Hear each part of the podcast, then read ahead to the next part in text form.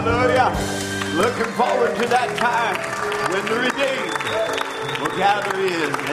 Amen. There's a gathered now, and we're gathered unto him. A gathered isn't just to a local congregation, though we're gathered here this morning. And thank you for coming. But we're also gathered to him, which is Christ Jesus. But then there's a gathering that we're going to meet him in the air. That's what believers believe. Amen. We want to look to his promise today. Amen. First Timothy chapter 1 and verse 18 we'll read from this morning. I just uh, invite you to look into the word with me today and let the Lord speak to your heart uh, as I know he will in, in a mighty way. First Timothy chapter 1 verse 18.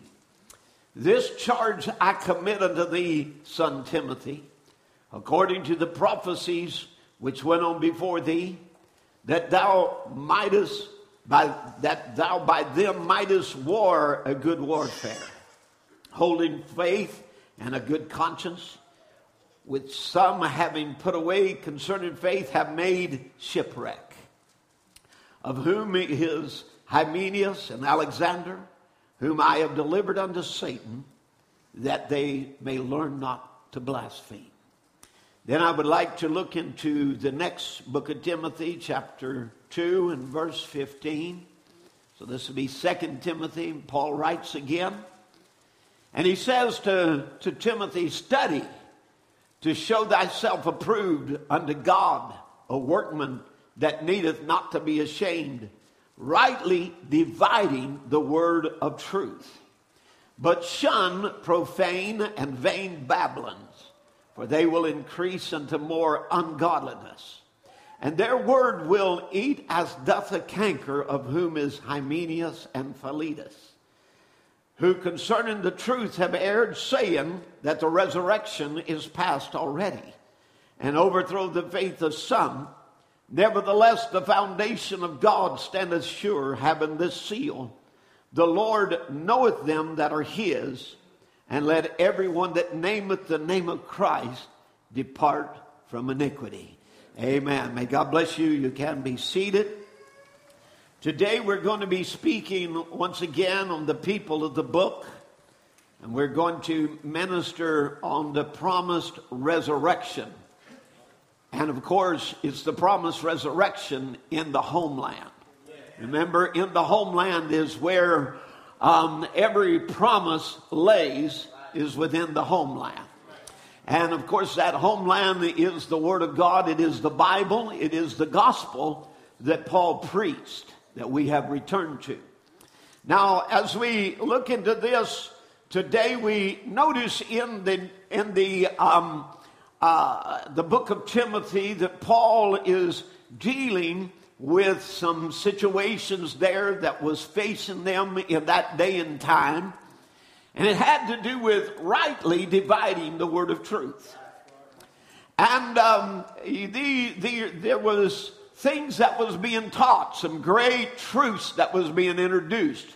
And, um, you know, there were all kinds of beliefs before Jesus came the Sadducees who didn't believe in a resurrection. There was the Pharisees who did believe in a resurrection. And, and you had many other viewpoints. Of, I think the Essenes didn't believe in the resurrection and, and so on. So when Jesus rose from the dead, it became one of the cornerstones of the New Testament teaching of the resurrection. And of course, as you know, he also not only did he raise, but all the saints from the past ages rose with him that were under the old covenant. When Jesus' blood was shed at Calvary, it paid their sin debt. And they were, they were released from, um, they were released from the um, uh, paradise and uh, a holding place called Abraham's bosom to go and to rise with Jesus and ascend on high with him. And so Paul now, he not only taught a, the resurrection, but he taught it in a twofold reason or purpose. He taught a, a, a spiritual resurrection, but he also uh, taught a physical resurrection. And so he, he was uh, very careful to rightly divide these two things and not get them confused. But, you know, there was um, a, a, a man by the name of Hymenaeus here who took it further than what Paul intended it to go. And he thought that because of the spiritual resurrection that that there would not be a need now for the physical resurrection, that it was all past. That uh, once that we were raised in Christ, well, then there would be no need for a physical resurrection. And, uh, and so, you know, when you look in the Bible, and, and even when we talk about a book of Acts church, you know, you envision a perfect church and with miracles and signs and wonders and, and all of this. But what sometimes we don't see is that among that book of Acts church was also a, a false brethren and there there was a another vine that was trying to come up at the same time a tare among the wheat. And they looked so close that everybody was called brothers. Now so as we uh, look at that for a moment don't be discouraged with that because in every move of god satan gets in the midst to try to bring confusion you know, you get so close to the truth and then get confused about what it really is all about. And, and of course, um, the Antichrist spirit in that day did not start out as Rome. You know, we look at the Antichrist spirit, oh, we see it, uh, you know, sitting on seven hills. That was his later manifestation. But it started out uh, not even as the Jews who brought great persecution. And you would think, oh, they were killing the, the, the, the Christians and they were murdering them and stoning them. And, and, and you think that, that was the Antichrist. And, but, but the Antichrist spirit actually came as grievous wolves among the flock. That's where the Antichrist spirit came in. It came as a spirit, a seducing spirit. And the Bible, Paul would call them seducing spirits and doctrines of devils. And they would get preached in the church. And because the people were not careful to say what the messenger had said. And, and so as we look at this, even Jesus, in one of his warnings, he said in, in Matthew 7 15, he told us he said, Beware of false prophets or false preachers who will come to which will come to you in sheep's clothing, but inwardly are ravening wolves. So Jesus told us, He said, Be careful, they're coming. Amen. The Antichrist spirit, John would say in his epistles, First John 1, 2, and 3, he would tell them, Beloved, the Antichrist spirit is here already. And so it was already at work. Paul would say in Acts chapter 20 and verse 28, Take heed therefore unto yourselves and to all the flock over which the Holy Ghost hath made you overseers to feed the church of God, which he hath purchased with his own blood. Notice how he places this. Feed them, feed the church of God, who is the purchase of his own blood. For I know this that after my departing shall grievous wolves enter in among you, not sparing the flock. Notice, and also of your own self. Now, not from the outside here, but from within you. There shall men arise speaking perverse things. And what is their purpose? To cause a personality cult to draw people after themselves. And so Paul discerns the very motive of these who will begin to distort the truth, who will take the people away from the simplicity that is in Christ. And that to the point that he, he compares it at, even as the serpent beguiled Eve, so will, so will these will be uh, beguiled in the same way. Um, and, and he says they will lose that, that, um, that purity and that virginity that he wanted to present to Christ, a chaste virgin. Amen. Now, I just tell you, you think now when we come down to the end time, you think the devil is going to play dead and just fall over and, and that's going to be the end of him, you know? No, he's going to be here even worse. And we again will have to war a great warfare. Amen. In our day and hour, to be able to hold forth the word of truth and rightly divide the word of truth all the way down to the end. So now, Paul would say again, uh, he, he would list the things that he had to suffer. And I'll, I'll just show you in, in 1 Corinthians 11 26. He would uh, list the things that he had to suffer. And um, must be Second Corinthians, sorry. Um, that he that he would he'd have to list the different things that he had went through, and he would say one of these was perils among false brethren. He said, uh, You know, I went journeys often, and perils of water, and perils of robbers, and perils by my own countrymen, and perils by the heathen, and perils in the city, and perils in the wilderness, and perils in the sea. And if that wasn't enough, perils in the church, perils among false brethren. Now, you know, and I want to just say, that last one is more dangerous than all of these others. And that last one is also harder to discern than all of these others. Now, I would like to, to just show you Paul's words in Galatians 2 and verse 4. And that and, and he talks about Titus, who was, you know, that they wanted to be uh, circumcised. And he said, and that because of false brethren, unawares brought in, who came in privately to spy out our liberty that we have in Christ Jesus, that they might bring us into bondage. Now remember, this is the result of all, all false doctrine. It, it, it serves to bring people into slavery. It serves to bring them into bondage. Now, again, 1 Corinthians 11, verse 18. Here, here's where he says, for, uh, uh, first of all, when you come together in the church, I hear there be divisions among you, and I partly believe it. For there must also be heresies among you, that they that are approved may be made manifest among you. So now Paul places these heresies and divisions and strife and all of these, he calls them even the works of the flesh.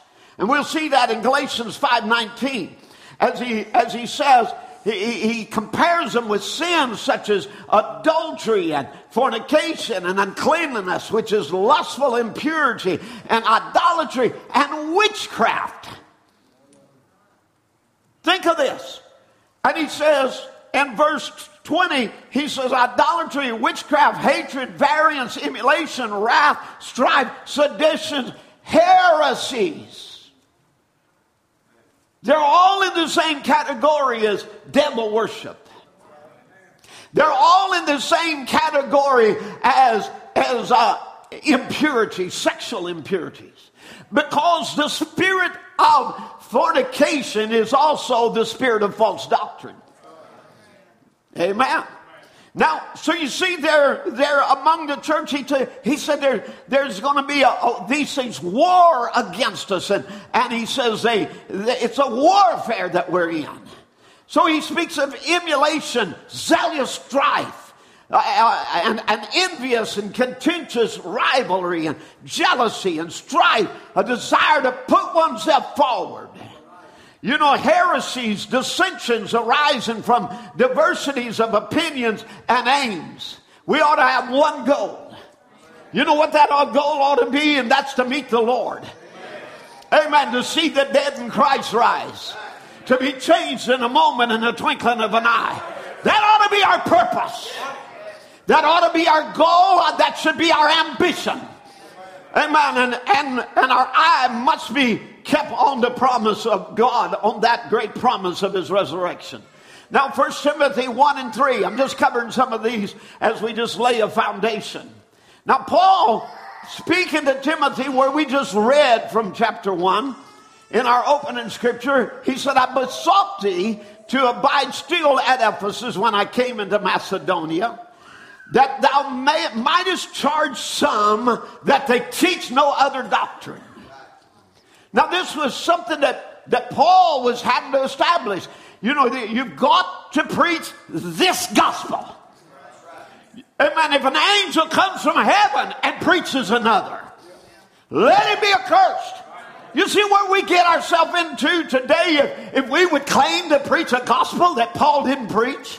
If we would believe that we have been restored to some gospel that Paul didn't preach? Because he said, You charge them that, that they teach no other doctrine, neither give heed to fables our and endless genealogies which so ministers questions rather than godly edifying, which is in faith, and so do. So, you know, again, this is what he says. You know, these things just, they cause questions. They cause confusions. They, they cause people to lose focus. They cause the, the church to be divided. They cause, they cause schisms in the body. They cause, it's, it's, the, it's the root of every denomination that there is. Amen. It's the root of every personality cult that rises. Amen. It's just works of the flesh. It isn't works of the spirit. Now, Paul then uses Hymenaeus and Alexander as examples of what can happen when someone does not fight the good fight of faith and keep a clear conscience. So, you know, he, he tells them this can happen. You will suffer shipwreck. And he said, You'll throw overboard. It's like emptying the ship, your faith. You'll lose your faith. So you must keep focused. The, the doctrine must be preached correctly. The truth must be rightly divided. Amen. Now I know you're wondering where I'm going with this, but I'm going to be preaching about the resurrection this morning. But I'm just laying this down as a, as a foundation for a moment. I would also like you to see what they were doing with Paul's words. Because Peter told us what they were doing in, in 2 Peter um, chapter 3, verse 15. He, he warned the people, he said, You're taking Paul's words. But look what you're doing with them. Well, I, I like this way he says it. An account that the long suffering of our Lord is salvation even as our beloved brother Paul, also according to the wisdom given unto him, hath written unto you. And I also in all his epistles, speaking in them of these things, in which are some things hard to be understood, which they that are unlearned and unstable wrest. Now that word wrest, it means actually tortures the word. They twist it to the point of, of torturing the very message, changing it. And he said, they're taking Paul's gospel, this word, this, this messenger's word, and they're twisting it. Look what they're doing, as they do also the other scriptures, unto their own destruction. So now we see the, the end result of this. It's always destruction, it's shipwreck. It's, it's a failure to reach the goal. It's, it's missing the mark. It is sin. It is, it is uh, works of the flesh. It, it is a spiritual fornication, uh, and which is a kindred spirit to physical fornication. Because Jesus taught us in the book of Revelation that there is a whorish woman in the church. The church becomes a whore because she took in seeds of man instead of the seeds of God. She lost her purity. She transgressed her marriage vows because she was to be married to Christ. And God calls her a whorish woman. And then she teaches her daughters to do the same. So, you know, they, they would wrest Paul's own word. They, they taught the resurrection as merely the, the spiritual raising of souls from the sin of death. And, and, and Paul shows us in the scripture that all our hopes of future glory rest on the literal reality of the resurrection. And to believe that, that it was past was to deny it in its true sense. So now, again, it is the sin of Hymenaeus that causes men today to place us beyond the seventh age and its message over into some other place. Amen. Beyond the messenger. And this is this is what Hymenaeus did. He could take this a step beyond Paul. He could give it another little twist. He could do it in order that he might have a personality following. He could do it that looked like he was a great teacher. He did it because, as the Bible said, that men would heap to themselves teachers. Paul would deal with this. Men would heap to themselves teachers because the people had an itch itching ear. Amen. You know, you can't really have a false prophet unless you got somebody to listen to him. Amen. False doctrine going to go nowhere unless there's some people with itching ears to receive it.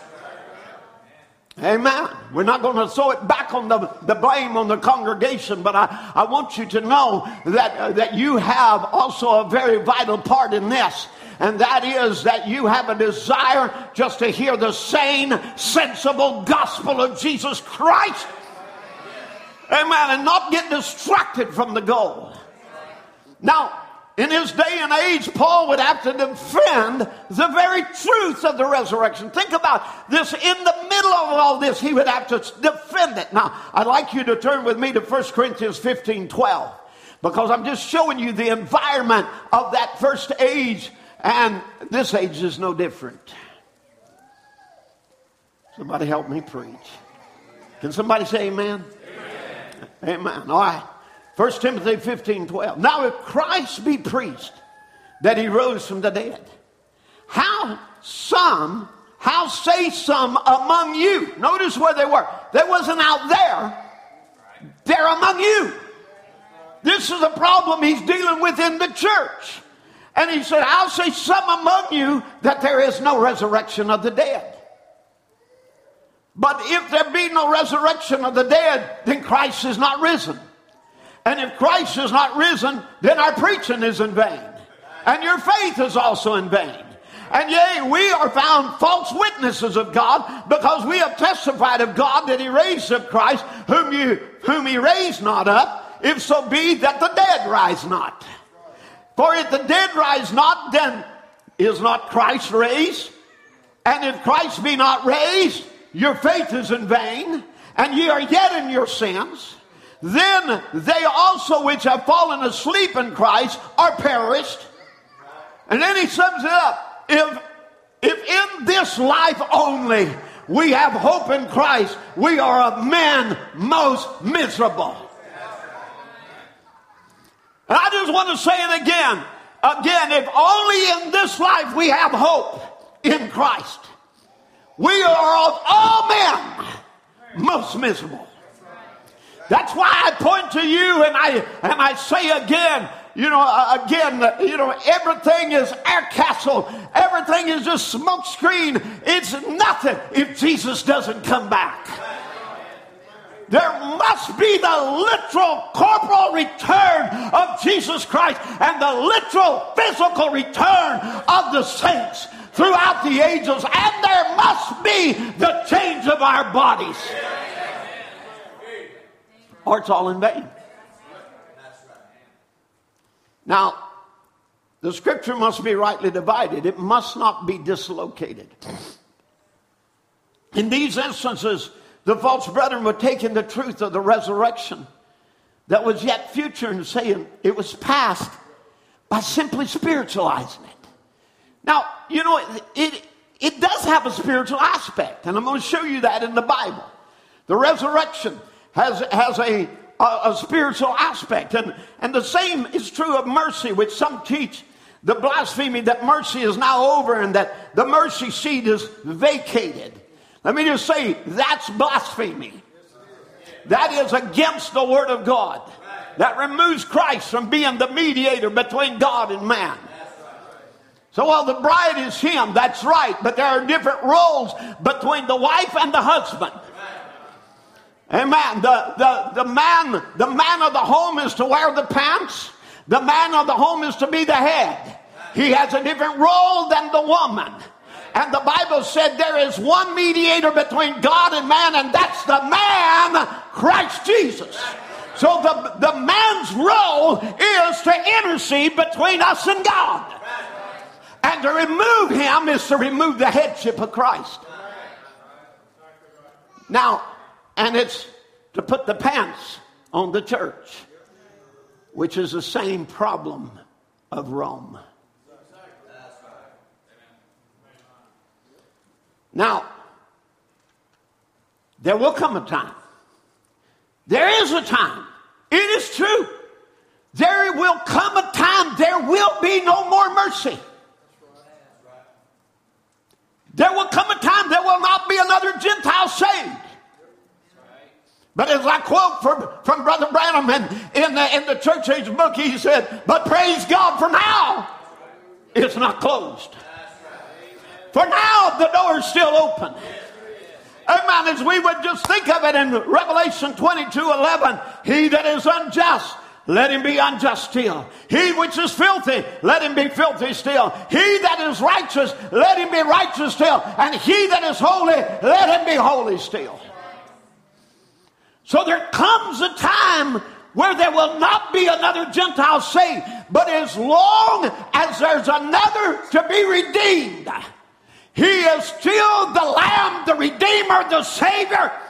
As long as we're in these physical bodies, we will need divine healing, and He's still the mediator, the advocate, the go between, the intercessor, the high priest.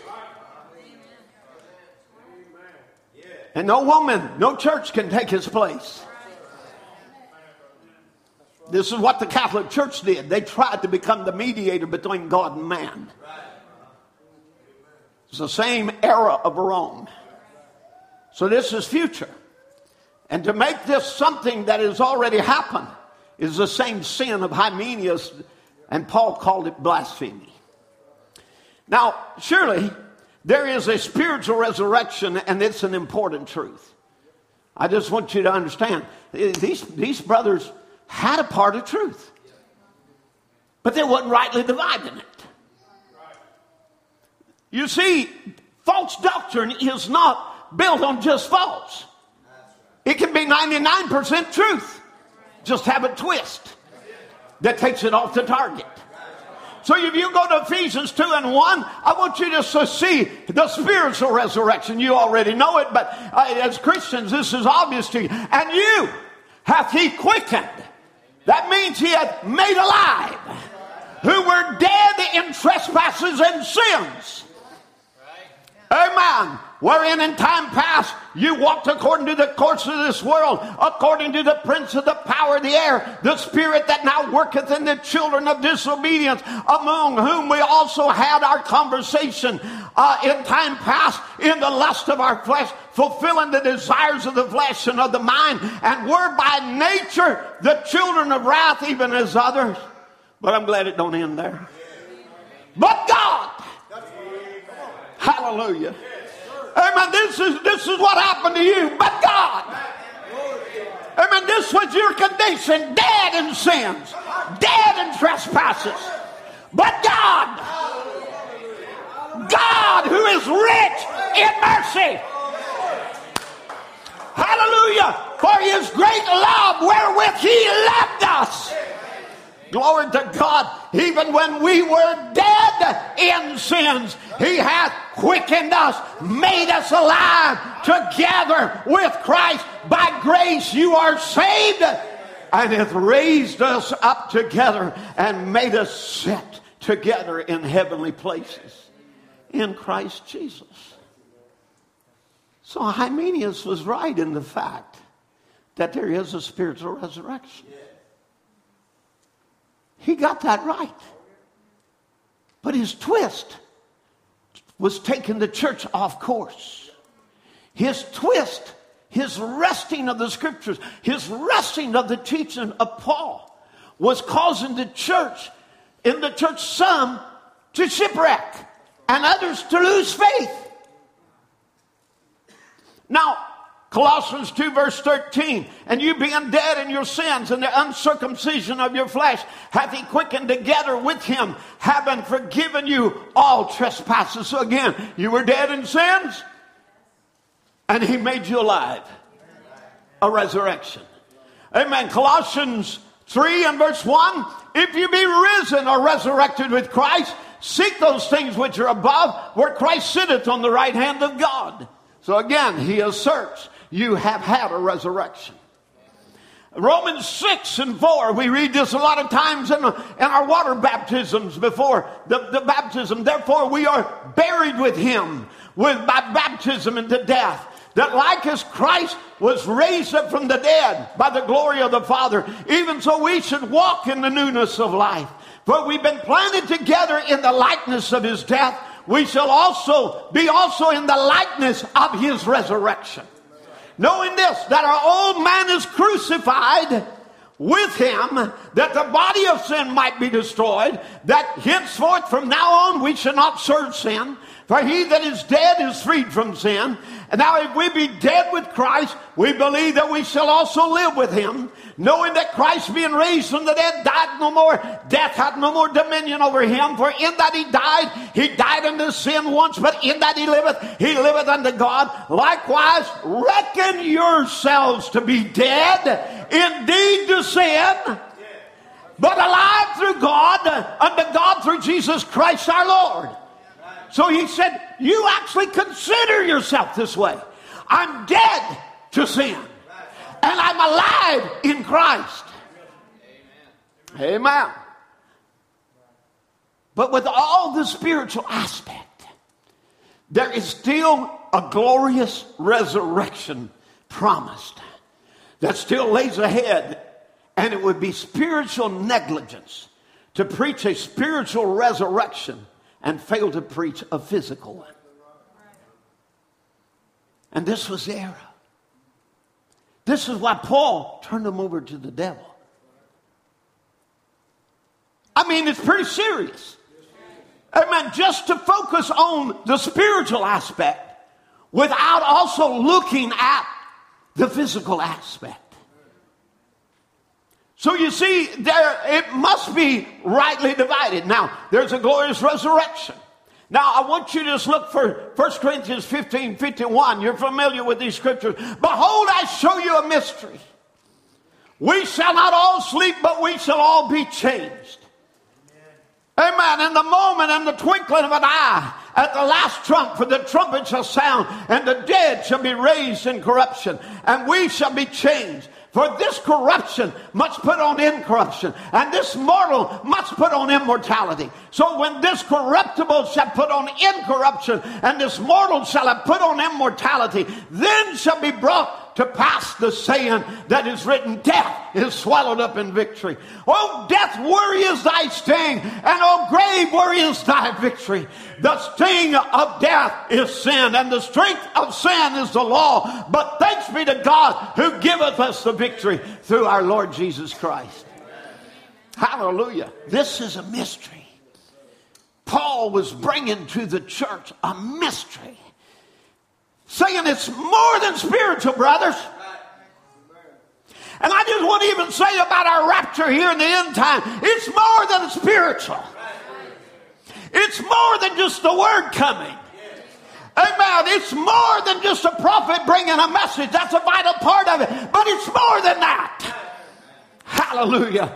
Amen. As I preached a few Sundays ago, there is coming another baptism of the Holy Ghost that will sweep through the church and will raise the dead in Christ for the past 2,000 years.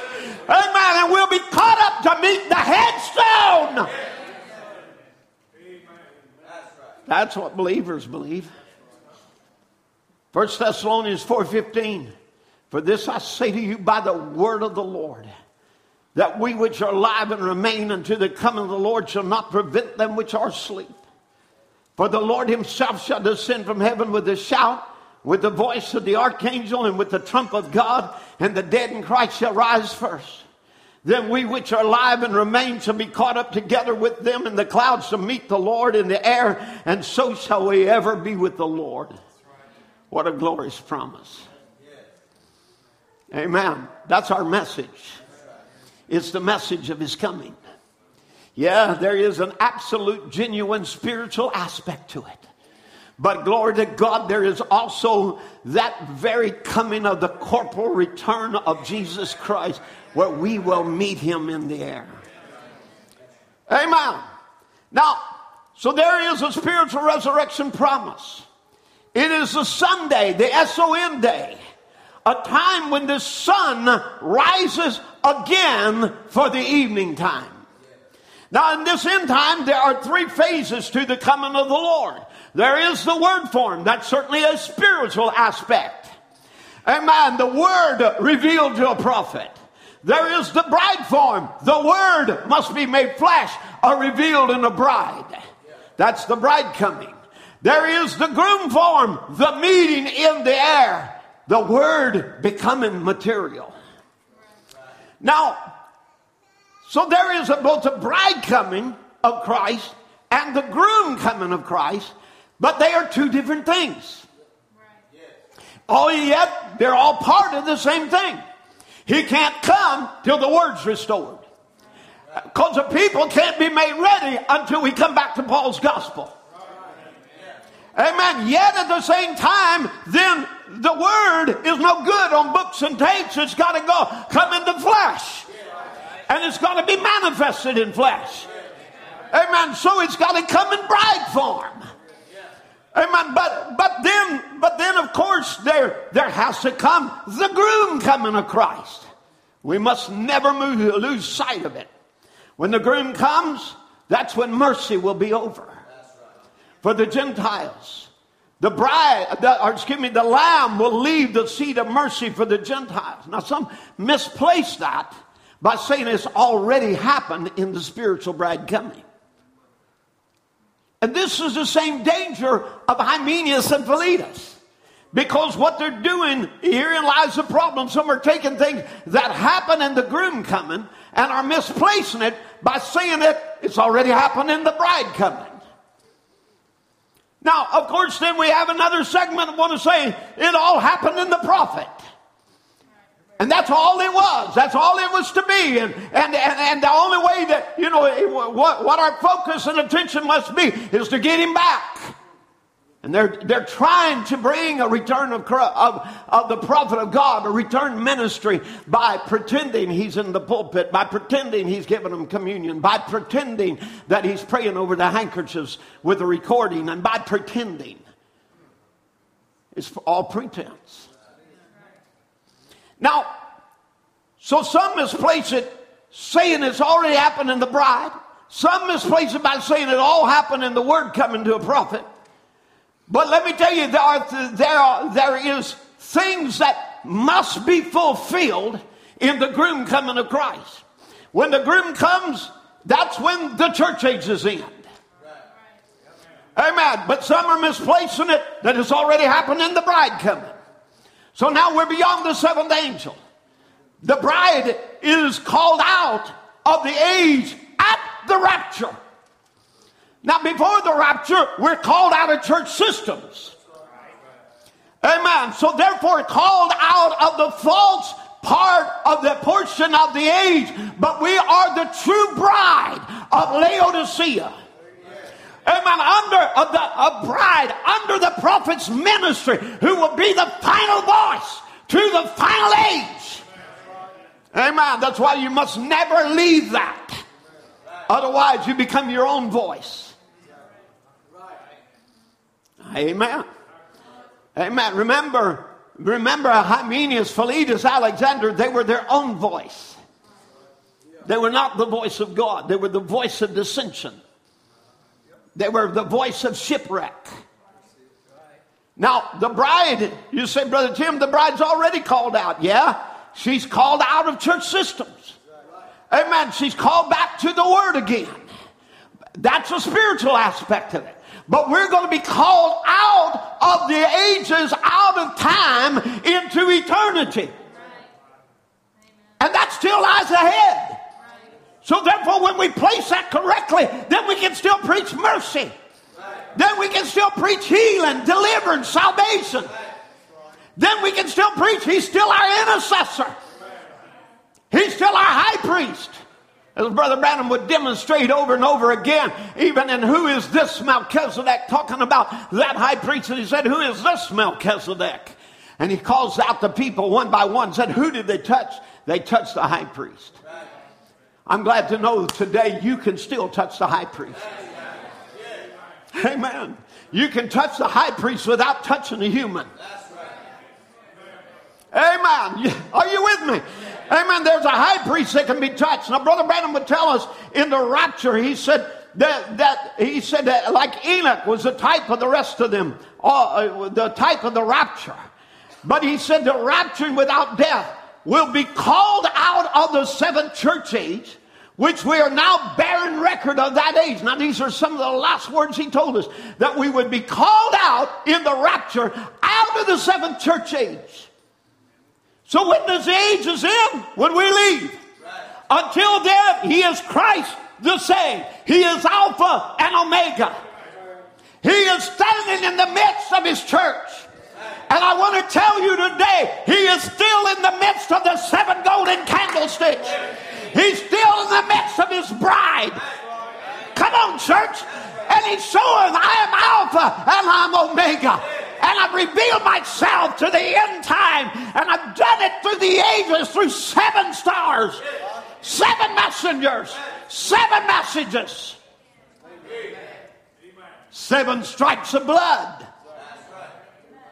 So, well, we're beyond the seven stripes of blood. You are, but I'm not and the Bible isn't. You went into a land that is a land of shipwreck. Now, rapturing without death.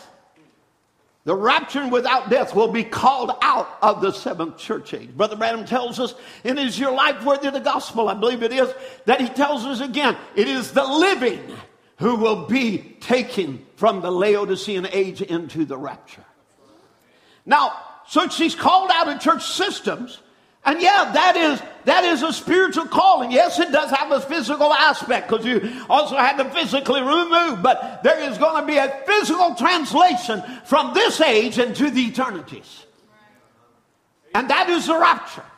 Now, so the age is in when God completes the church. You know when the when God will complete the church? I'm talking about the true bride now. You know when he will complete it? when the last one comes in. That's why we got to have mercy till the last one comes in. That's why we got to have an intercessor till the last one comes in. You say, well, he's there for ignorance, Brother Tim. Well, I'll tell you, those people are still out in ignorance. And they still need a redeemer. Amen.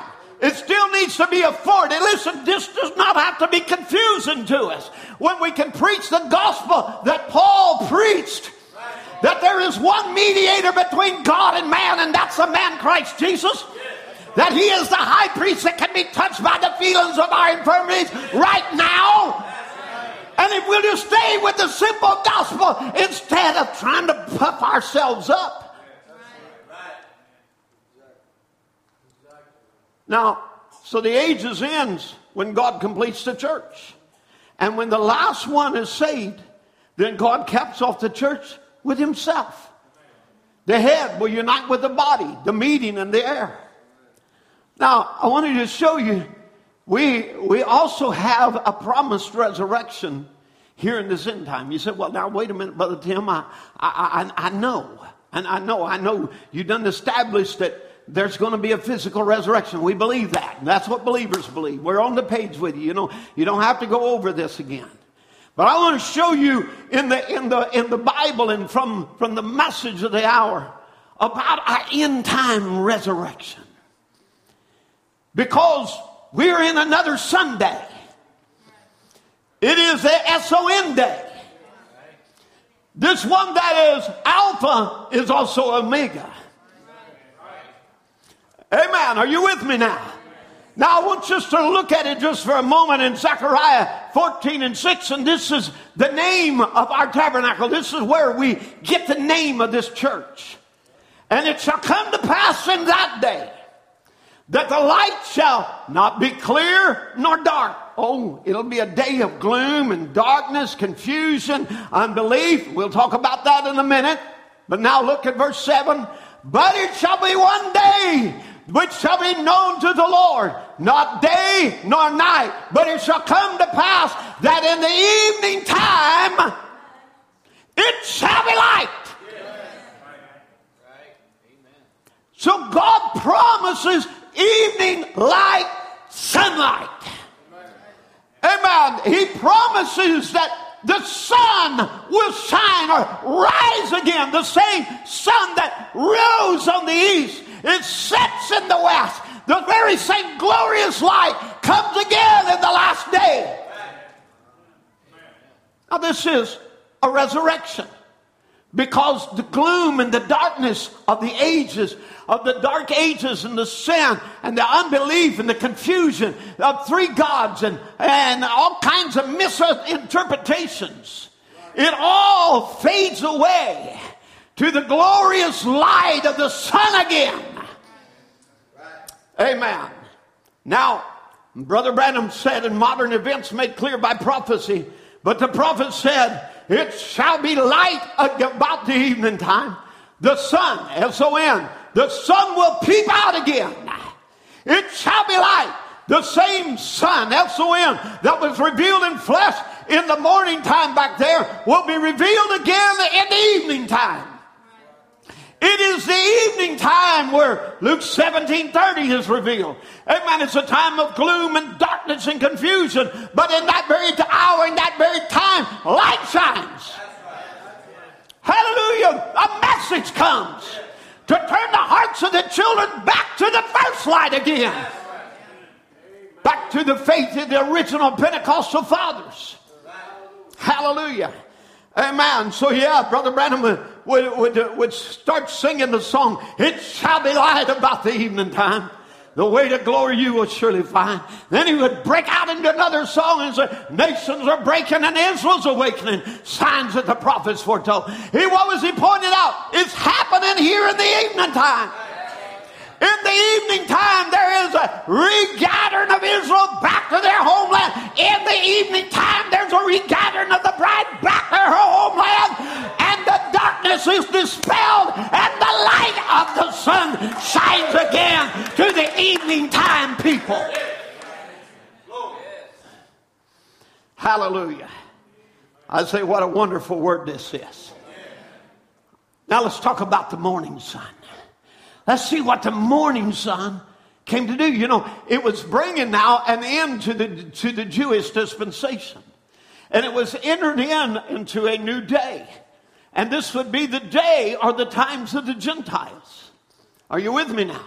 So, Luke uh, chapter 2 and verse 29, we're going to read what is prophesied to happen. Lord, this is Simeon's prayer. Lord, now lettest thou Thy servant depart in peace according to thy word. He sees an infant child.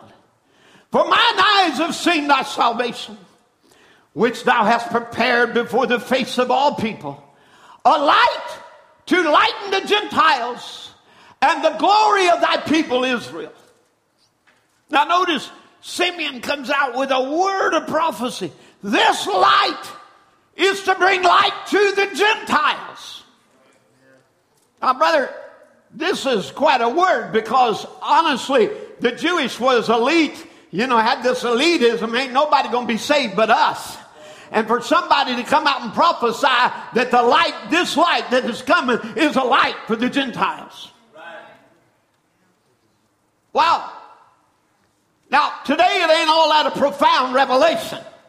But in that day and time, I want you to understand this was very profound. In fact, it was a mystery that was not known in prior ages. I'll read it to you in a minute. Now, so again, Paul brought the light to the Gentiles. He now Jesus was the light, but now Paul brings the light of the gospel to the Gentiles. Let's go to Acts chapter 13, verse 46. Then Paul and Barnabas waxed bold and said it was necessary that the word of God should have been first talked, spoken to you. This is where the gospel turns from the Jews to the Gentiles. But seeing you put it from you, judge you yourself unworthy of everlasting life. Lo, we turn to the Gentiles. For God had, for the, so the Lord hath commanded us, saying, I have set thee to be a light unto the Gentiles, that thou that thou shouldest be a salvation to the ends of the earth. And when the Gentiles heard this, they were glad and glorified the word of the Lord, and as many as were ordained to eternal life believed. Hallelujah. When they heard this light has come to us. When they heard it's now come back to us. We're included in redemption. And the gospel is turned from the Jews who rejected it to the Gentiles who would receive it. And they gladly heard that word. They can say, Glory to God, we have a chance. Amen. God thought about us too. Amen. It's not just a chosen people, a natural seed, but he's got a spiritual seed of Abraham, and they can believe and receive. And as many as believed or was ordained to eternal life believed. That's the way it's always is. Amen. Now, Paul said this was a mystery.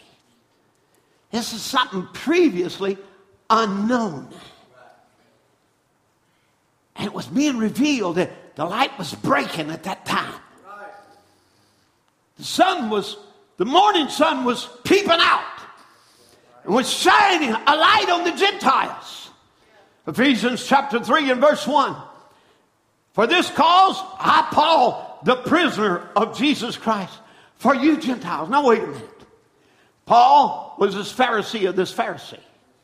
Paul was this arrogant one. If you don't believe what I believe, I'll persecute you, stone you. We'll take you to prison. We'll kill everybody who, who disagrees with us. He was a militant Judaizer. Amen. You think Muslims have the corner on the market? These Jews at that time were doing the same thing exterminating anybody. And Paul now would say, I am now a prisoner. I am forced to do what I didn't want to do by my natural thinking. And I'm a prisoner of Jesus Christ for you Gentiles. Because Paul now is preaching to people he didn't believe had a hope. He is preaching to people that he didn't think could be saved. That were dogs, heathens, pagans, beneath me. Pharisee of the Pharisee. But on the road to, the, to Damascus, there was a ball of fire hit him and knocked him off his high horse and made him a prisoner of Jesus Christ. And he told him in his commission, I will send you to the Gentiles. Can you imagine those words to this pious Jew? You didn't even eat with the Gentiles. You had no association with the Gentiles. And he's told, I'm going to send you as a witness to Gentile. And God said, I made you a prisoner. Now, Paul said, I'm a prisoner of Jesus Christ for you Gentiles. If you have heard of the dispensation of grace which is given to me to youward, I have a I, I have a dispensation. I, I, I am I'm a prisoner of Christ. I'm his servant, and I'm your servant to dispense to you the grace of God, the favor of God, which is given to me for you. Now, how that by revelation he made known unto me the mystery, as I wrote above in a few words now. So he, by revelation, he made unto him to me, made known to me the mystery. This was a mystery to me before. But he revealed to me a mystery. Now, which in other ages or verse 4, whereby when you read, you may understand my knowledge in the mystery of Christ, which in other ages was not made known to, unto the sons of men, but is now revealed unto his holy apostles and prophets by the Spirit. Something said this is something Moses didn't understand. This is something Jeremiah didn't understand. This is something Elijah didn't understand. This is something none of them understood. It was previously unknown but I received the revelation of a mystery for you Gentiles. That the Gentiles, here's the mystery, should be fellow heirs and of the same body and partakers of his promise in Christ by the gospel. Hallelujah. Amen. Brother, brother Paul would teach, he would teach that Christ broke down the middle wall of partition between Jews and Gentiles and made of them one body. It's really hard for all the prejudice of all those years that Jews had in them to be able to sit down. You, you know the, the big the big debates and even things, you know, where Peter, he, when people wasn't looking, he'd go eat with the Gentiles. And when they were looking, when other people, the elders come down from, from Jerusalem, well, he withdrew himself and ate over here. And Paul took him to task and he said, Peter, you're to be blamed with this. It's Galatians chapter 1. If you hadn't ever read your Bible, read it. You're looking at me, some of you, like at a, as a mule at a new gate. But this is what he said. I told Peter he was to be blamed because of his behavior. Here, here he, he, he was afraid to. And this was after Peter has this vision, you know, don't call what I call clean unclean. And yet he's still struggling with this. But Paul now is made, made a prisoner. And his revelation is that Gentiles should be fellow heirs of the same body and partakers of the same promise in Christ by the gospel. Hallelujah. Amen. Now, so there was a sunrise in that day to lighten the Gentiles. And he shows himself in the midst of seven Gentile cities. Did you ever notice these seven golden candlesticks, which represents Ephesus to Laodicea? They are not Jewish cities. They're everyone Gentile cities. And he's showing himself in the midst of seven Gentile cities that's representing seven Gentile ages. Hallelujah. And he stands in the midst of them. Says, This is my church. This is my people. These are my overcomers. These are the ones I've empowered. Amen. So, the, so again, the, he, he shows himself in the midst of the Gentile ages, our Gentile cities, which shows him represents the seven Gentile ages where God deals with the Gentile as his church. This is why Brother Branham picking up on this when he says Jerusalem. Notice it's not in here. Seven cities, seven messengers. Jerusalem not in here. Why wouldn't Jerusalem be? He said because it was Jewish and not Gentile. Amen. And he said he does not speak to the church at Jerusalem, which is mostly Jewish, with perhaps a few Gentiles in it. But the reason is, is God had, ret- had turned from the Jews to the Gentiles. Thus, the whole of the church ages Look at this. The whole of the church ages is God dealing with the Gentiles and calling out a Gentile bride to himself. And that makes the church ages and the fullness of the Gentiles the one and same thing. Hallelujah. Church ages. Amen. The church ages and the fullness of the Gentiles, one and the same thing. So to go beyond the Laodicean age takes us beyond the time, the day of the Gentiles, where there's not another Gentile saved, and that happens at the rapture. To place it before then cuts your own throat. Now, so now the Gentile day or dispensation would begin with the light of the sun. But that day would soon turn to gloom. Remember, in the midst of this will become dark ages. Where the truth, the original truth of Ephesus would be lost. The gospel that Paul preached, they would turn to another gospel. When long this another gospel would have a pope. And he and would have would have um, priests uh, or apostles to be, and women, and what they called saints to be intercessors. Wasn't long in, in this time of gloom, there'd be all kinds of confusion. Amen. God would become confused as three people. Somebody help me preach. Amen. All kinds of things. They would lose the truth of water baptism. They would, they would even lose what it really means to be born again because born again become just being birthed physically in a church. In the Catholic Church, you're automatically a Christian. You get the, the christening the day, you, know, at, at a certain moment, just as a young person, you're baptized into the church.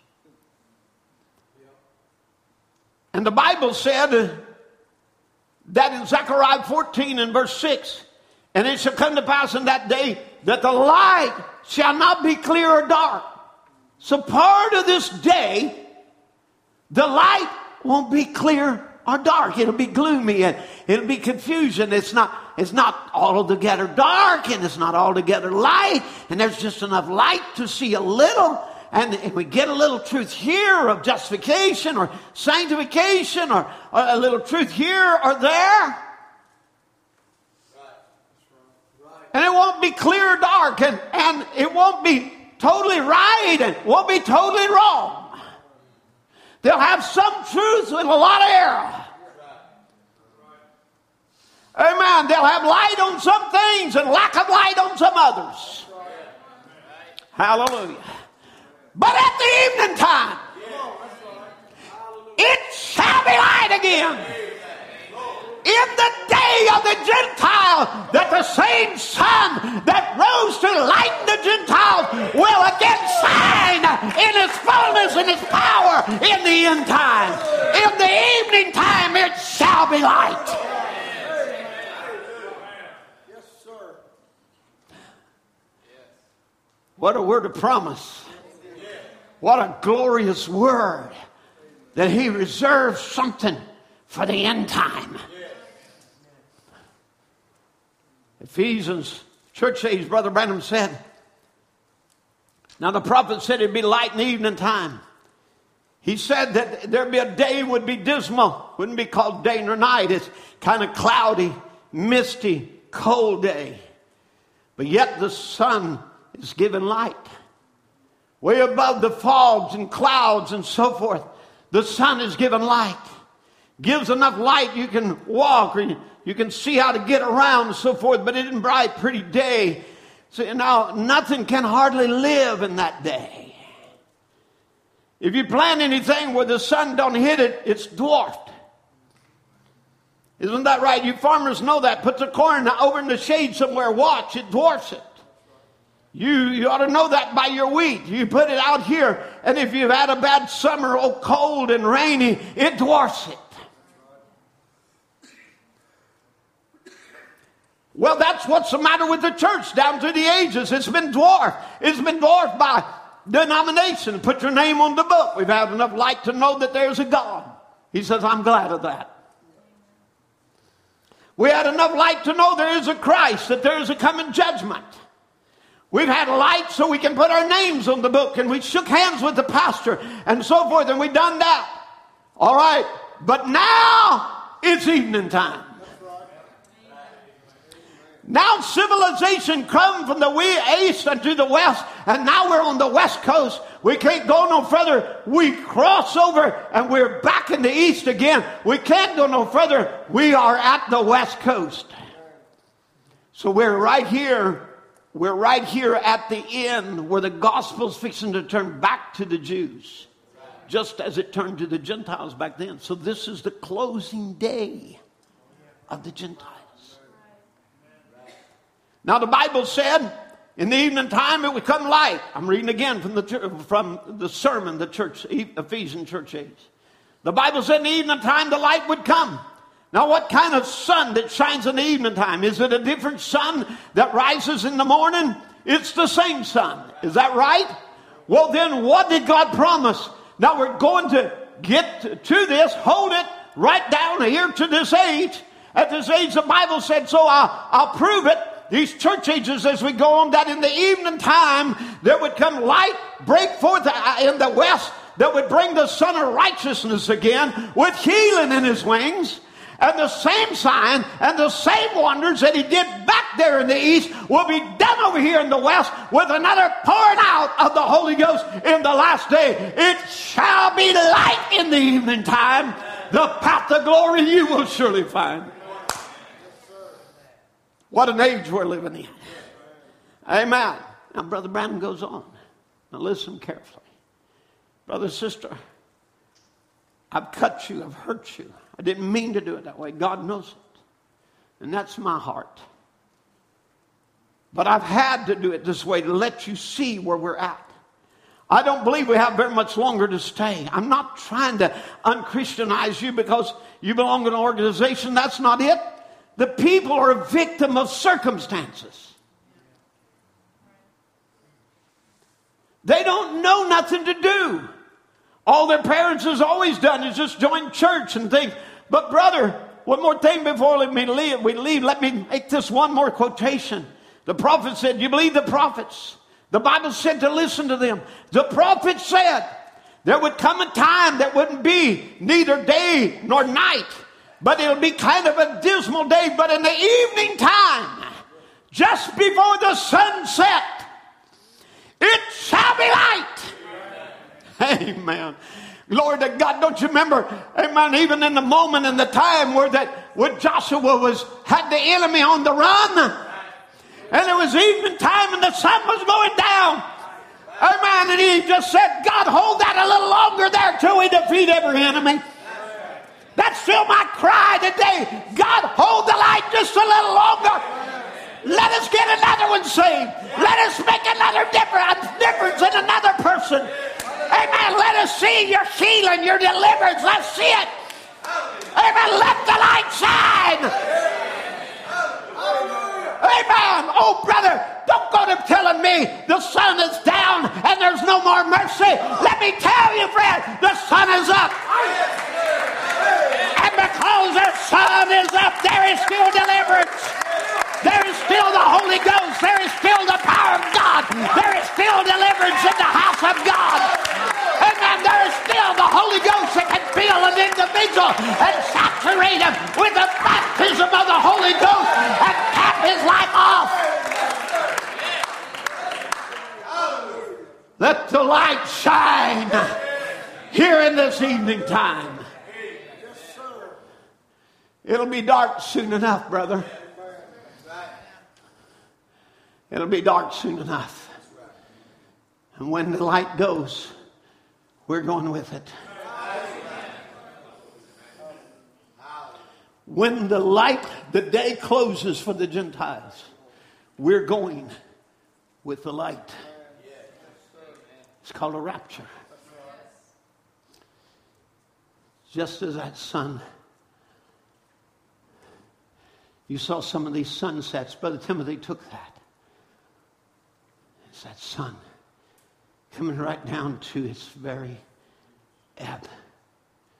Light. Just in a moment. Quickly it goes. Slowly, slowly comes down to that moment. And when it reaches a certain place, quickly it goes. And the light is shining right down to the last moment. And quickly he'll snatch a bride away. Before the light goes out. Before the Gentile day close. Amen. For he promises in the evening time he will rapture a church. Now he says in Restoration of Bride Tree, the evening light is the same light in the west, that same light that was in the east and the same light that shined in the east that brought forth the first church that the Romans cut down by their pagan worship and so forth in the evening light is the same light. Now, down through these ages, what happened? You had your four horse riders run, which is the, which was the Antichrist, the, the white horse, the, the red horse, the black, the pale. It was the Antichrist going forth. Amen. It was removing uh, and, and, and destroying the church. It would be, it would be spoken the same manner in the book of Joel that there would be four insects instead of four horse riders is portrayed in Joel as a, as a palmerworm, the cankerworm, the caterpillar, and, and, and um, the locust. And they would eat down the tree. But he said, I will restore, saith the Lord. And it is the coming of the sunlight again that brings the hour of restoration that causes the branch I preached about the other day, the root to put out another branch. Because when the light shines, there he responds to the light. Hallelujah. And I want to tell you that the branch has come forth. Amen. The word of restoration has come, and there is a Bride Tree bearing fruit. Because the branch hath prevailed. The root hath prevailed to bring forth the branch. So you restore the whole word again, the full manifestation of Christ and his church. Everything he did just exactly the way he did, it would have been again in the evening light. Now, the evening light comes to restore what? What the bugs had ate up. Now, when it started out, the bugs hadn't come. Paul had the pure gospel. But after, after a bit, it began to eat the doctrine off. Began to take away the truth of the Godhead, the truth of water baptism. Listen, there is no other biblical way to be baptized than in the name of Jesus Christ.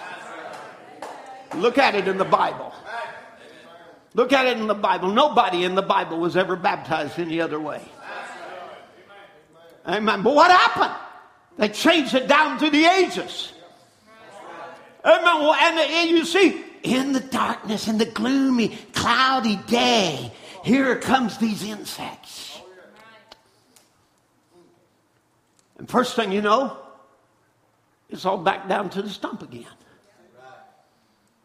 But God will not be defeated. I've got a word for you this morning in your situation. No matter how much the enemy has ate you down, this God will not be defeated. He is a God of restoration. He said, I will restore, saith the Lord. I would take that for my own personal life. I would take that for my family. I don't care how much the insects and devils has come against my family. I would stand up in the face of that devil and proclaim the word of the Lord that said, I will restore, saith the Lord. I would believe nothing different. I would confess nothing different. I would act on that.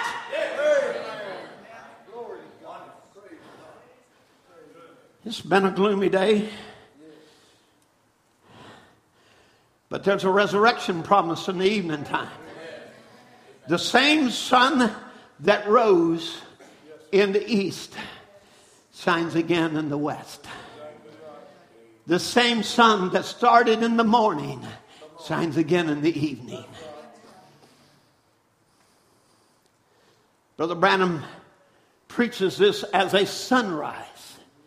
He's talking about the day of the Gentile. There's a day, the Gentiles' day. And he is clear. He brings it down over and again that the sun, the same morning sun, is the evening sun. It's all the same day. It's the day of the Gentiles. And so, just as the sun rose, there was a sunrise in the morning, the S O N rise, there's a SON rise in the evening time. So he preaches a resurrection. And he preaches that this is again the rising of the sun. That even as the sun rose 2,000 years ago, because now the clouds are moved away and the, the, the, the, the gloom is moved, it shows again the sunlight one more time. Amen. And it causes a rising of the sun in the evening time. And it is the same light as the morning light. Now, Brother Branham tells us in the message, super sign. he says the super sign will show itself across the evening light. Remember, the same sun that gives light in the evening is the same sun that gives light in the morning. It's not a different kind of light, it's the same light. Amen. Can we get that in our hearts? And brothers across the world, can we get that in our heart? It's not a different gospel. It is not a different light. It's the same light. The same light they had before the insects ate it down. The same light they had before the horse riders went forth. It's the same light.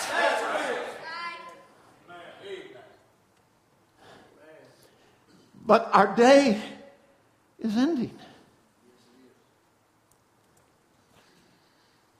Our Gentile age is ended. It's ending. It's not there yet but it's ending. Now, he tells us in that sermon, it's a great sermon, it is the rising of the sun, that there will be a resurrection, a sunrise in this evening time at the closing of the day of the Gentiles. In the last church age, there will be another resurrection. There will be another sun rising. And he reflects back to in his sermon, he, he begins to reflect back to the first day of creation. And he said, when the sun rose the first time, and he said, when God said, let there be light, and there was light, and the light dispelled the gloom and the darkness. You know, the darkness had covered over the predestinated seeds that were laying there. Somebody helping me preach. Amen. And the light began to shine, it would divide the waters from the earth. And finally, it, the light continues on until it quickens to life the seed that is already laying there by predestination. Is somebody with me? And Brother Branham looks back at that again 2,000 years ago to that resurrection morning when Jesus rose early the first day of the week and he drew a parallel between that first sunrise of creation to, to this sunrise of where Jesus dispelled the gloom and the darkness of the tomb. And he rose again.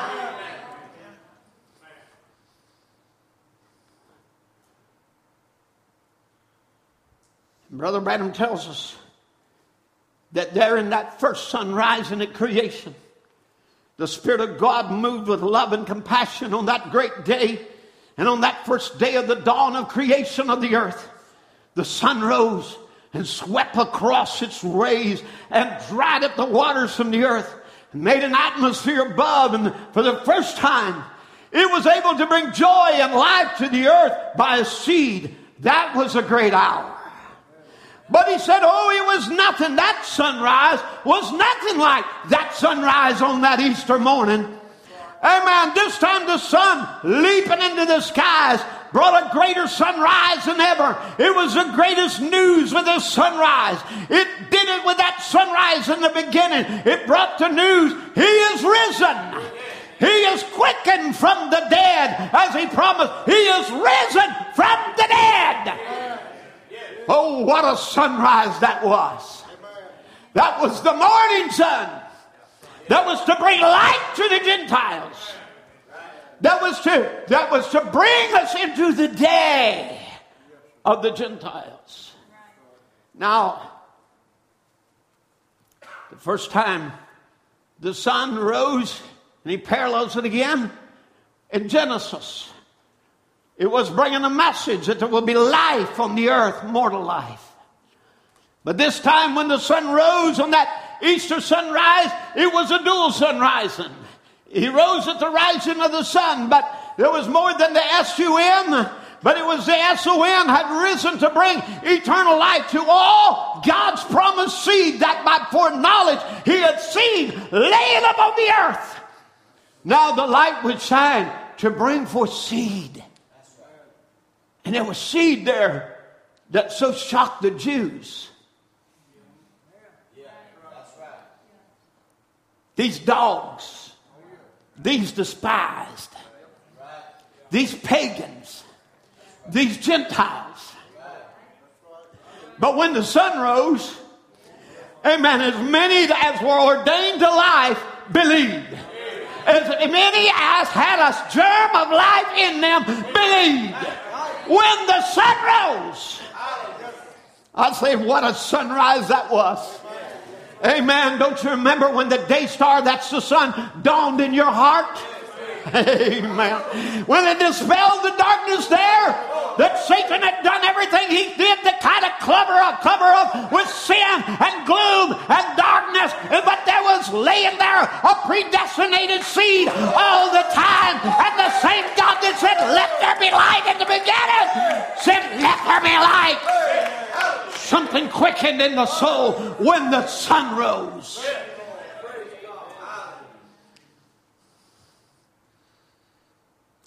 Therefore, you are not of the night. You are not of the darkness. You are of the day. Oh, sleep another time. Amen. You're not of the darkness. Those that sleep, sleep in the night. Those that are of the light must walk in this light. There on that Easter morning, in that this dirt somewhere, he laid our bodies at that time. Think about Brother Branham even sees the dirt. He said, In that dirt lay our body. I was laying here, you were laying here. The elements that makes your body, the dust that's here was on the earth at that time. But we're dusty earth, and in heaven there was a book of memory, and his attributes was in him because knowing that because the Son of God raised, it would raise to life every son that was ordained to this great time. He knew it would be, and what more, what a more glorious sunrise than that which was at the beginning, at the time when it first dawned. Notice as the gloom covered the earth, and the seed could not live without the S-U-N to rise. And the gloom had covered the earth. Now the S-O-N was risen, and all the gloom had the, the S-O-N had risen, and all the gloom was vanished by this light as it spread across the nations to the people. He's not here, but he's risen. Oh, what a statement. He had proved with his word. He had proved it to me to be true. He had now conquered death, hell, and the grave. The trinity of the devil, death, hell, and the grave. For Satan's the author of death. He's the possessor of hell and also the grave. And that the trinity of, Satan being caused by one thing, that was death. And every and every one thing, the trinity of, trinity of Satan, which is death, that held man in captivity all of these years. And I tell you, in, in that sunrise in your life, sin couldn't hold you. Darkness couldn't hold you. Evil couldn't hold you. Gloom couldn't hold you. Amen. The light shone and there came quickened. That predestinated seed of God to life. I say, what a resurrection that is that you and you and you and you who were once dead in sins and trespasses, now he has made alive. I'm talking to about a living church. Amen. Of people who are alive. Hallelujah. Not a dead group of people, not a lifeless group of people, but a people who are alive.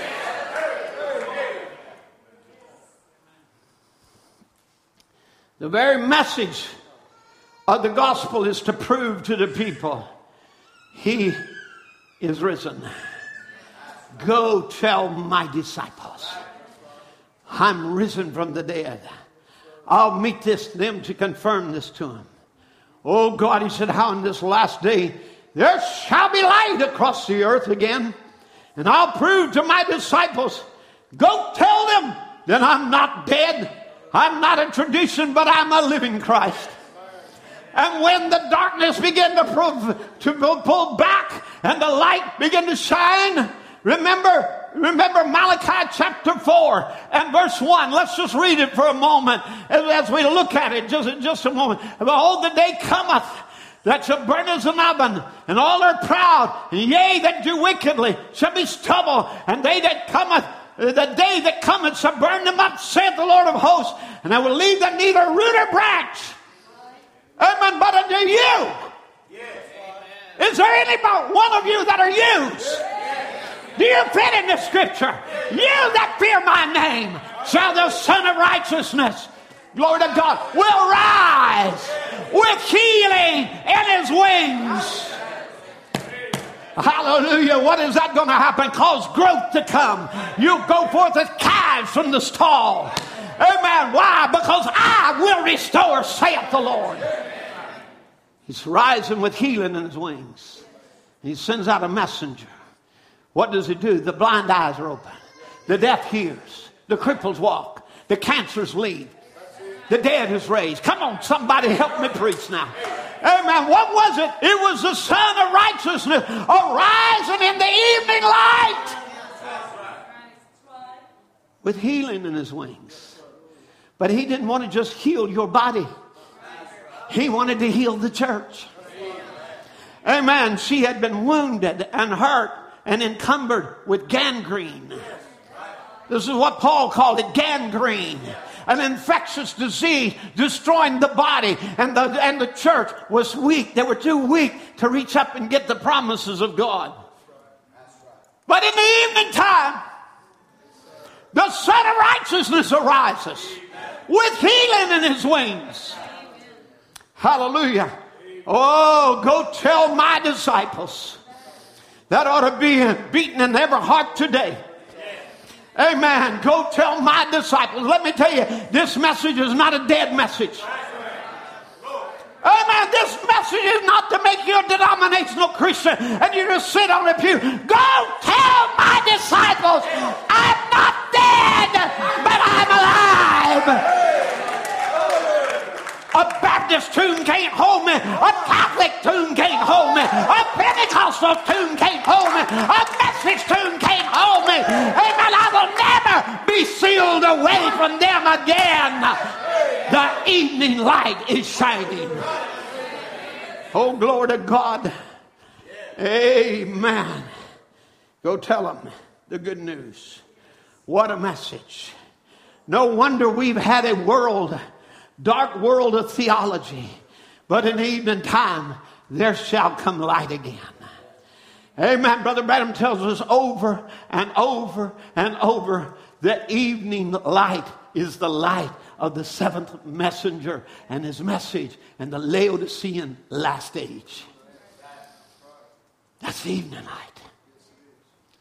It's the prophet Malachi 4 bringing his message. The darkened world of unbelief we're churches and denominations. How are we on time? Oh, yeah, I've got just a couple more minutes. The darkened world of unbelief, where churches and denominations and so forth has drawn us out. And there's something in us calling, Oh, we want God. Brother James Pilger, that burned in your heart as a young boy searching. Oh, I want God. I don't want just church. I don't want just theology. I want God. That burned in your heart, Brother Paul Fields. That burned in your heart. I, I, have seen enough church. I've seen a lot of whited sepulchres and dead men's bones, and they, you know, every kind of hidden thing of dishonesty there. But oh, something's burning in my heart. I want God. We're hungering and thirsting for God. We joined the Methodists, the Baptists, Presbyterians, Pentecostals, and what more. Still, there was something wrong. We just couldn't find it yet. And all of a sudden, while we were groping in darkness, the great resurrection came to us in the manifestation of this promised word. Hallelujah. Now, them who were once groping in darkness, groping in darkness, wondering about, should we wash feet on this day? Should we keep this certain day? Should we have this certain set of rules? All these things are passed away. For there was a glorious resurrection that defied every man made thing that man had ever done, every man made reasoning. Hallelujah. There had never been to that time a man who could lay his life down, pick it up again. He defied the scientific proof they had by raising again. And when they say Jesus Christ isn't the same yesterday, today, and forever, that his power isn't the same, that his gospel isn't the same, when the Bible said it is the same, God defied every denomination and creed and moved forth His Holy Spirit as He promised and proved it to us that He is alive. Now tell me, what did that light, this evening light, bring in the seventh church age? It brought the wheat that was planted and that had progressed down through the ages to wheat grain again. That the Alpha, remember he's standing here, I am Alpha and Omega. He didn't say in between, he said, I'm Alpha and Omega. I'm, I'm here at the beginning, I'm at the end. The evening, the morning light, the evening light. In between that, yes, I'm standing in the midst, I'm working among them. They'll come through their stages of the wheat. It'll go down at Nicaea. It'll rot. It won't look the same. It'll have different characteristics. It'll have blade and tassels. And finally it's shut. A very deceiving age where we'll think that's actually the real grain, but it isn't. But finally, when the evening light comes, it comes to ripen the grain. Amen. To make it exactly like the grain that was planted. Now, what's he doing this for? To bring a harvest at the end time. Amen. You say, well, Brother Tim, we, we're, we, we're not the same as it was in the book of Acts. We got something different. Yeah, we got something different. We're not going in the ground. We're going up. This, this crop is not going to be planted. It's going in the garner. That's what we got different. We have a rapture. They had the hope of one. We have more than a hope. We have the rapture already working within our moral beings. The quickening power of God going to work. Are you with me? Amen. And then the word that has been released to turn us back to the original faith. The evening light to ripen the grain and take it in a rapture. I say, this is a great Sunday. Amen. Now, Brother Branham pointed out he pointed out, you know, that, and, and if you want to know, in the church age book, page 298, he told us that there was several crops that comes. Uh, the light brings a lot of things to harvest. The tares come to fruition. They come to, they've reached their, their maturity. But he said the wheat will be gathered into the garner in the Laodicean age. So you see, this is where it is. Um, in the Laodicean church age, Brother Branham talks about that age. Said this age is the last of the seven church ages. What began first in the uh, Ephesian age must come to full fruition, a harvest in the last Laodicean age. The two vines will yield their final fruit. The two spirits will terminate their manifestation and each of their final destinations. The sowing, the watering, the growing is all over. The summer is ended. The sickle is now thrust into the harvest the last age. And when we come to this last age, and he said, So we come to this last age, the Laodicean age. That is our age. I wonder if believers across the land can say that. That's our age. We know it is the last age, for the Jews are back in Palestine. No matter how they got there, they're there. And this is a harvest time. And before there can be a harvest, there has to be a ripening, a maturing of both the vines. The Lutheran age was springtime. Wesleyan age, summer of growth. Laodicean age, the harvest time of the gathering of the, the tares for binding and burning, and the garnering of the wheat for the Lord.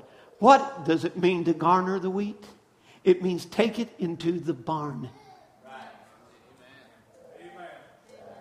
Hallelujah. Jimmy, yeah, you know what? You know what it's called? It is called a grain elevator. Amen. Why? The grain is going up. He ain't going to leave us behind. That's what the evening light is for. Now, so he would tell us, yeah, I, I got two more minutes.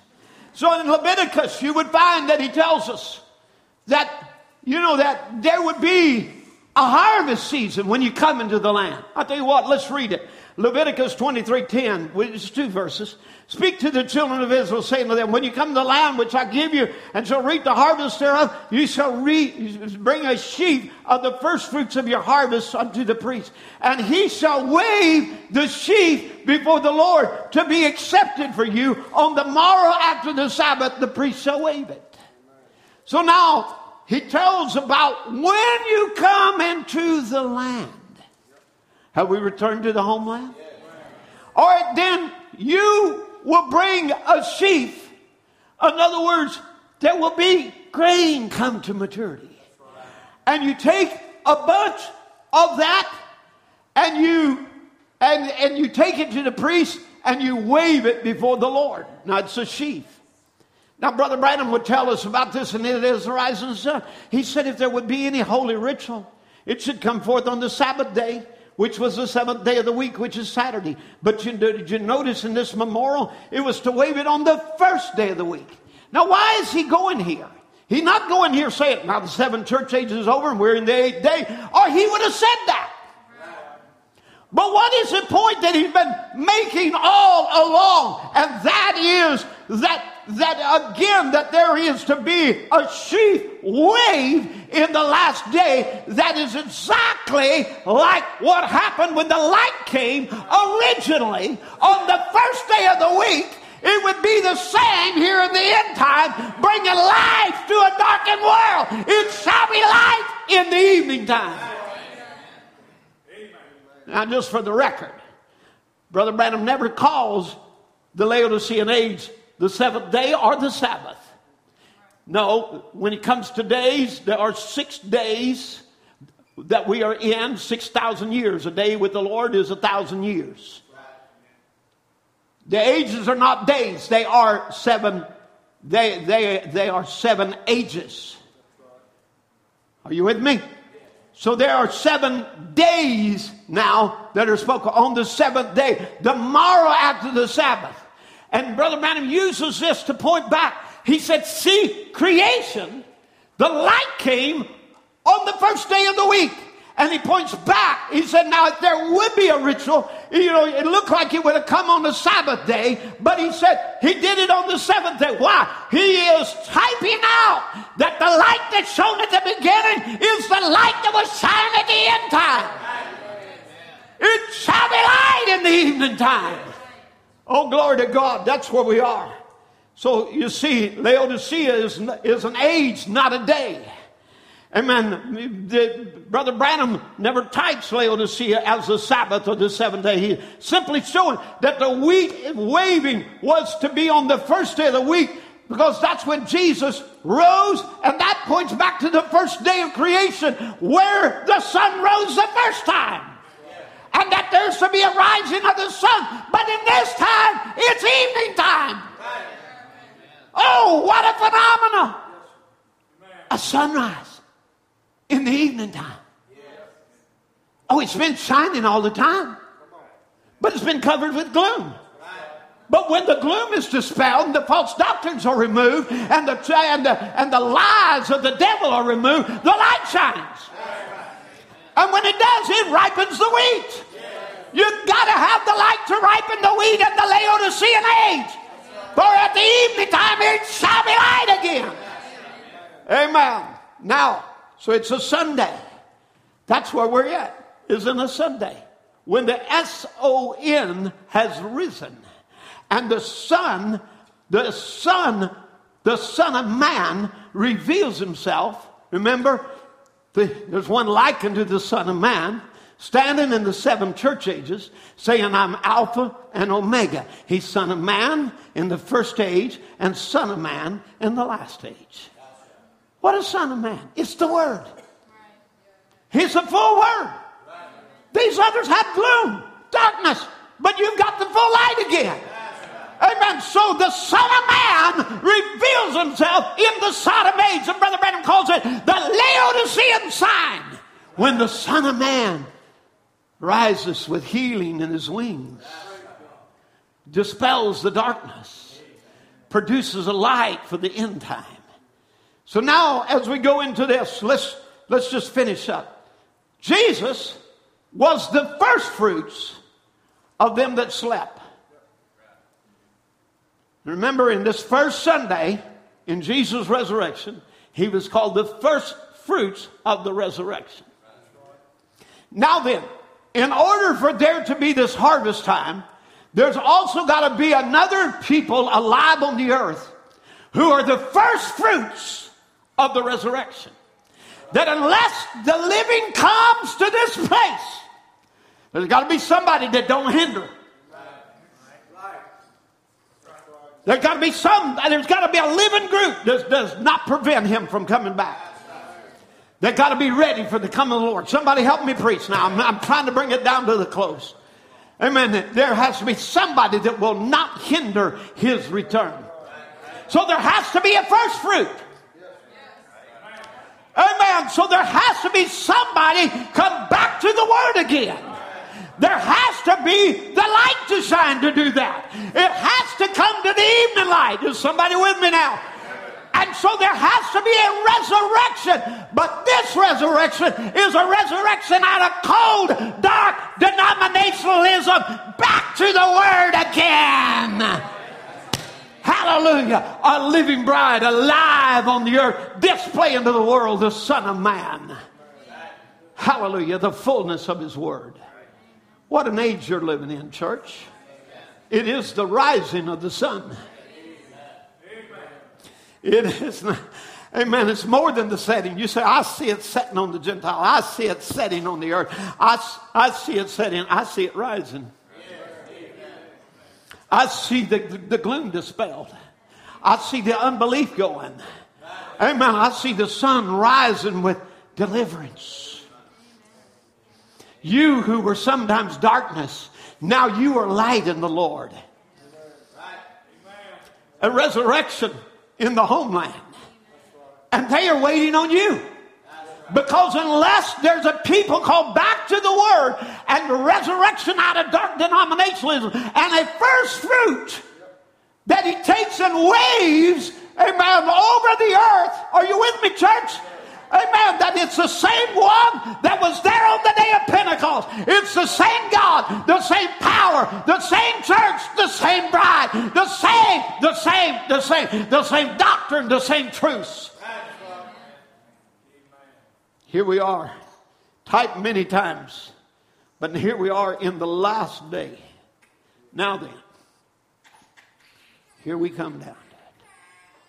A people who will match the coming capstone. There's got to be a ministry on earth who matches the coming groom. Got to be a people on earth who match him. Remember the capstone coming down? You got the pyramid. If it's only halfway built, it won't match. It has to grow up into a place where the two comes together. And when the last stone, the last living, your lively stones, when the last one is added, the capstone comes. And there's a people that fits him. There's a people that matches him. That matches the bridegroom coming. Are you with me? Amen. And, and Brother Branham said, when that capstone comes down, he said, the full power of the Holy Ghost sweeps down with such a baptism of the Holy Ghost, it raises the dead in Christ from 2,000 years. Amen. I don't have time to get it, but in this manifestation of this sons of God and, and the bringing of that mystery, just let me tell you, let me tell you what it'll do. It'll cause the bride, the living, to call the resurrection of people who are so full of the word of people who know their God, of people who can do exploits, that their lives so matches Him. It calls the dead in Christ from thousands of years. That's what this prophet taught. There's a resurrection in the end time, and you are a people that are living that will not hinder their raising but your very life manifesting the Word of God for your age is calling the dead to come back into this dimension. We meet together here, and together we go to meet the Lord in the air. That's what believers believe. That's where we are. There's a resurrection. It's Sunday. Now tell that darkness, leave. Bring it all out into the light. Hidden things of dishonesty, bring it in the light. Thing that works of the flesh, bring it into the light.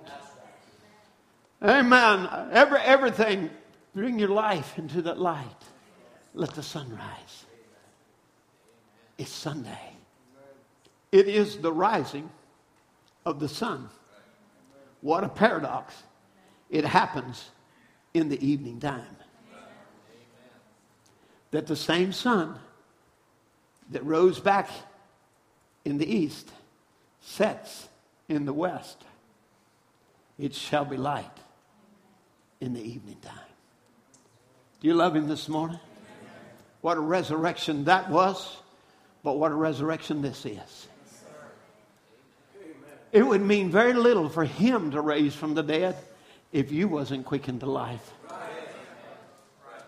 But because he lives, you shall live also. Let's stand together. Let the musicians come. Amen. This Sunday.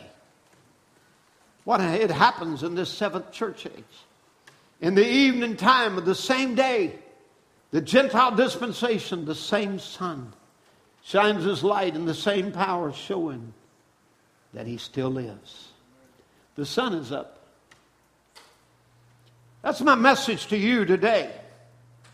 The sun is up. You've had a difficult night.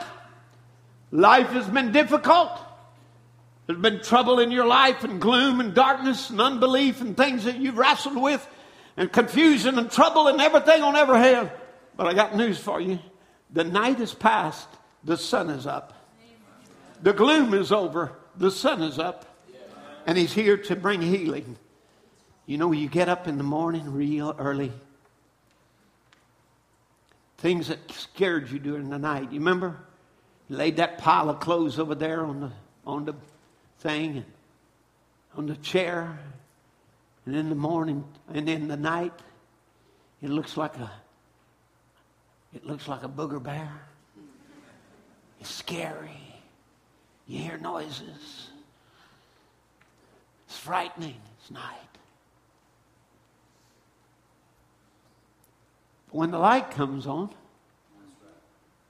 and the closer it gets, the more the light shines, the more plainer things get. Amen. Things that you couldn't read, all of a sudden you can read it. Why? What changed? The light. Mysteries that was hid for years and years all of a sudden come into plain view. Why? The light. Things that once scared us and frightened us. Now we look at that. Why was I scared of that? That was nothing but a sheet over there. You know what? Them noises during the night, they don't bother you no more. The light shines. You may be weary. You may be frightened. You may be in confusion. In your personal life, the light has got to dawn. Peter called it until the day star. That's the light. The light is the day star. Arise in your heart. It's got to rise. It's the rising of the sun. What happened to you when you were in darkness, the world?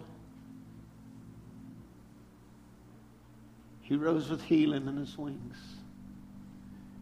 He healed you of that temper that selfishness, at work of the flesh. He's shown. A lot of times you get up in the morning, you see that sun come up. There's, you see it. It comes. The Bible calls it wings of the morning. Because here it comes up, and here that light shines out, and it's like wings coming up, shafts of light dancing up before your eyes and it brings healing. You know how it is when it's dark all the time, days and days and days. of darkness and rain and gloom. You see the light shining. Oh, all of a sudden your spirit, there's the sun. Where have you been?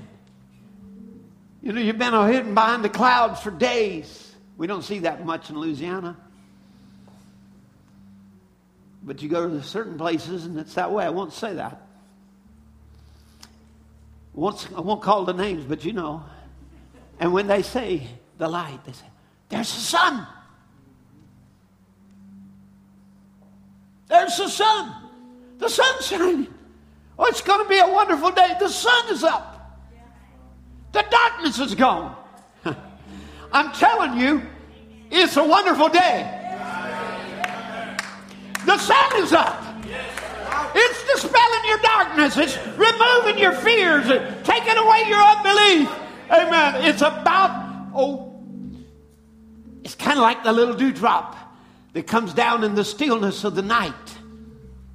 You know, I don't know exactly how it comes. I understand it's condensation, so maybe it's the moisture that there's in the atmosphere comes down on the cool blade of grass that is there, and it can condenses and forms there a pretty jewel. Brother Branham talked about that dewdrop. He said, that dewdrop, he says, it comes in the coldness of the night. But he said, then the sun rises and begins to shine on that dewdrop. And he said, it begins to glisten. And it shines and it shines. Oh, it can be prettier than any diamond. I know you women disagree with me, but it, can, it will. Prettier than any diamond. God's got them. They're laid out across the grass, shining. And he said that dewdrop shines and shouts. He says, why? Because it knows that the light is drawing it back up to where it came from. Oh, hallelujah. Little dewdrop it's your time to shine and shout. Amen. Because the light, the evening light, is drawing you back up to where you came from. You're not of this world. Amen. You came down in this gloom of darkness, but the sun is up. It ought to make us shine. Amen. Amen. Let's sing a song, This Little Light of Mine. I'm going to let it shine. Let's just worship God together. Well, this little light of mine, well, I'm going to let it shine. This little light of mine, I'm going to let it shine. Oh, this little light of mine, I'm going to let it shine. Let it shine, let it shine, let it shine bushel. No, I'm gonna let it shine.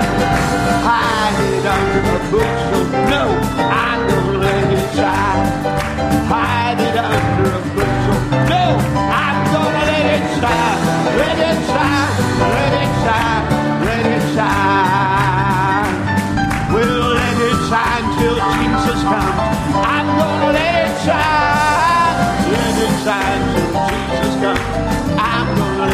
shine. Let it shine till Jesus comes. I'm gonna let it shine. Let it shine. Let it shine. Let it shine. We'll find it all over the world. I'm gonna let it shine. Let it shine all over the world. I'm gonna let it shine. Let it shine all over the world. I'm gonna let it shine. Let it shine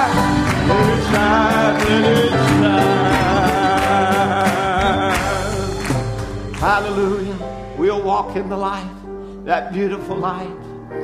Amen. We'll walk in the light,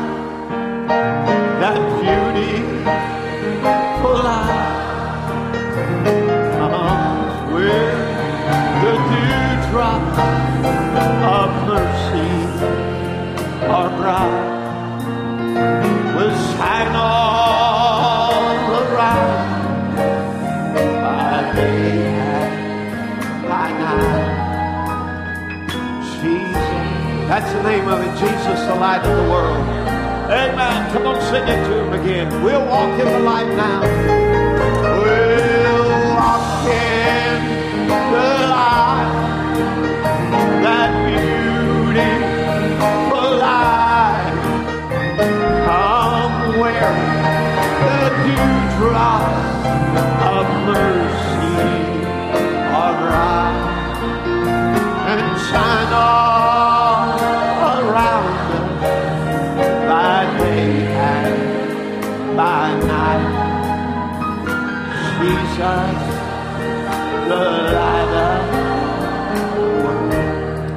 Amen. Mercy rewrote my life.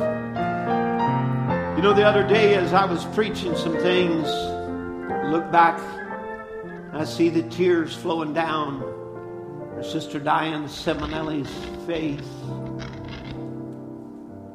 She just was telling me, you know, Brother Tim, many years ago when I left one of those camps, They wouldn't even baptize my son because,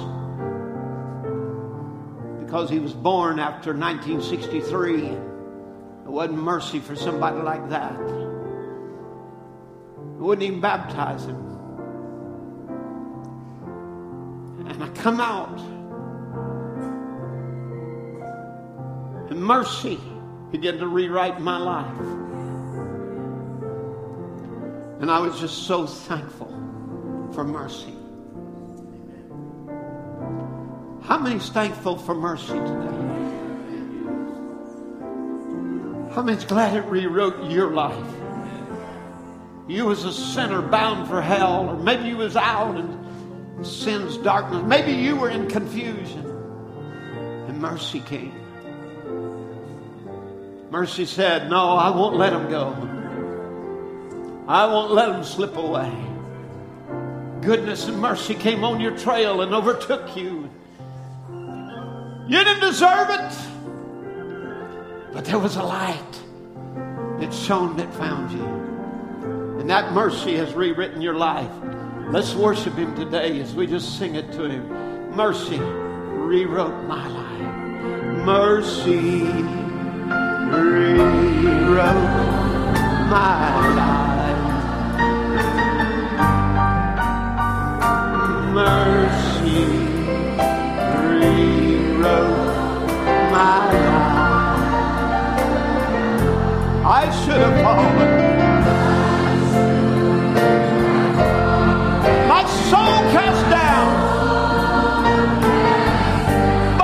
Mercy mercy came, mercy found me.